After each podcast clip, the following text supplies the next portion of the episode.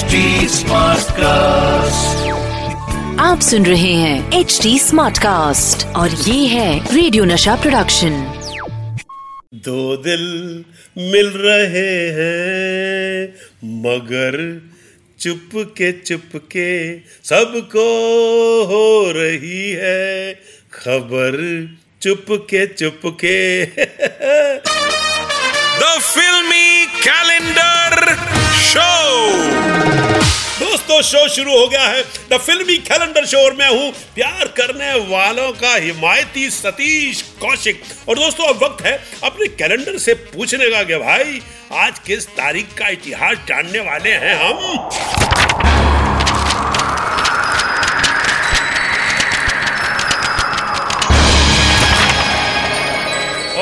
आज मेरे कैलेंडर ने जिस तारीख की प्यार से रिक्वेस्ट की है, वो है 14 सितंबर उन्नीस सौ उन्नासी हाय, क्या तारीख है, क्या बात है, क्या गजब का दिन था ये। इसी दिन तो आया था पर्दे पर मेरा पहला प्यार।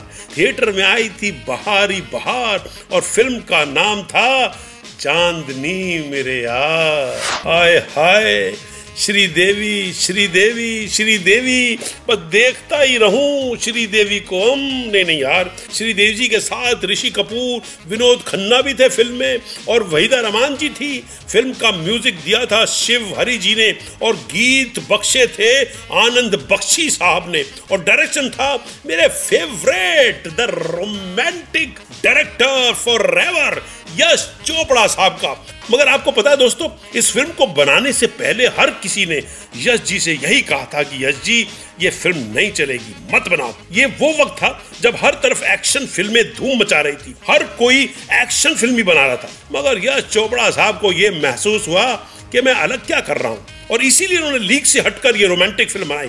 और इसके रिलीज़ के पहले एक बड़ी पार्टी दी। मगर उन्होंने वहाँ भी लोगों को यही कहते सुना कि आ गई एक और फ़िल्म पिटने को। मगर यश जी तो मेरी तरह इरादों के पक्के थे। उन्होंने कहा, देखना, ये फ़िल्म धूम मचा देगी। और फिर जब फ़िल्म पर्दे पर आई तो बस ही वॉज़ राइट तबाही मचा दी पिक्चर ने। तबाही। और इस फ़िल्म ने एक नई एरा को जन्म दिया, रोमांटिक एरा को। यह होता है आत्मविश्वास। फ़िल्म डायरेक्टर का, जो यश जी में कूट कूट के भरा था वैसे मैं आपको बताऊँ दोस्तों, कि पहले इस फ़िल्म के लिए यश चोपड़ा जी की पहली पसंद थी रेखा। और वो तो सिलसिला में चांदनी का किरदार निभा भी चुकी थी। मगर रेखा जी को ये रोल पसंद नहीं आया और उन्होंने इसे करने से मना कर दिया। मना तो कर दिया, लेकिन श्रीदेवी जी का नाम सजेस्ट उन्हीं ने किया था। ये होती है दरिया दिली। दोस्तों, वैसे तो इस फ़िल्म के मुख्य अदाकार थे ऋषि कपूर और साथ में ही थे विनोद खन्ना। मगर आपको अंदर की बात बताऊँ कि चॉकलेटी ऋषि कपूर साहब से पहले इस रोल को ऑफ़र किया गया था अनिल कपूर साहब को। मगर अनिल कपूर को यह रोल पसंद नहीं आया और उन्होंने ये फ़िल्म छोड़ दी। साथ ही इस फ़िल्म में जूही चावला ने छोटा सा रोल किया था। मगर आपको बताऊँ कि उस रोल के लिए भी पहले माधुरी दीक्षित, मीनाक्षी शेषाद्री और माधवी से बात हुई मगर उन्होंने उसे अदा करने से मना कर दिया था। खैर साहब फ़िल्म तो बननी थी और यश चोपड़ा साहब तो हिट फ़िल्म के जादूगर हैं। फ़िल्म बनी और सुपर हिट हुई। और इस फ़िल्म के लिए बेस्ट सिनेमाटोग्राफी का फ़िल्म फेयर अवार्ड जीता मनमोहन सिंह साहब ने। साथ ही यश चोपड़ा साहब को नेशनल अवार्ड से भी नवाजा गया। दोस्तों आज की भागती दौड़ती बेरहम ज़िंदगी में रोमांस के कुछ लम्हों को जीना चाहते हैं तो चांदनी ज़रूर देखिएगा। कसम से 90s से प्यार हो जाएगा। चांदनी अब भी मेरी साँसें हैं। मेरी धड़कन है मेरा प्यार है। अब मुझे दीजिए इजाज़त। क्योंकि मुझे बेगम के साथ चांदनी देखनी है। जल्द आऊँगा लेकर किसी और तारीख का इतिहास।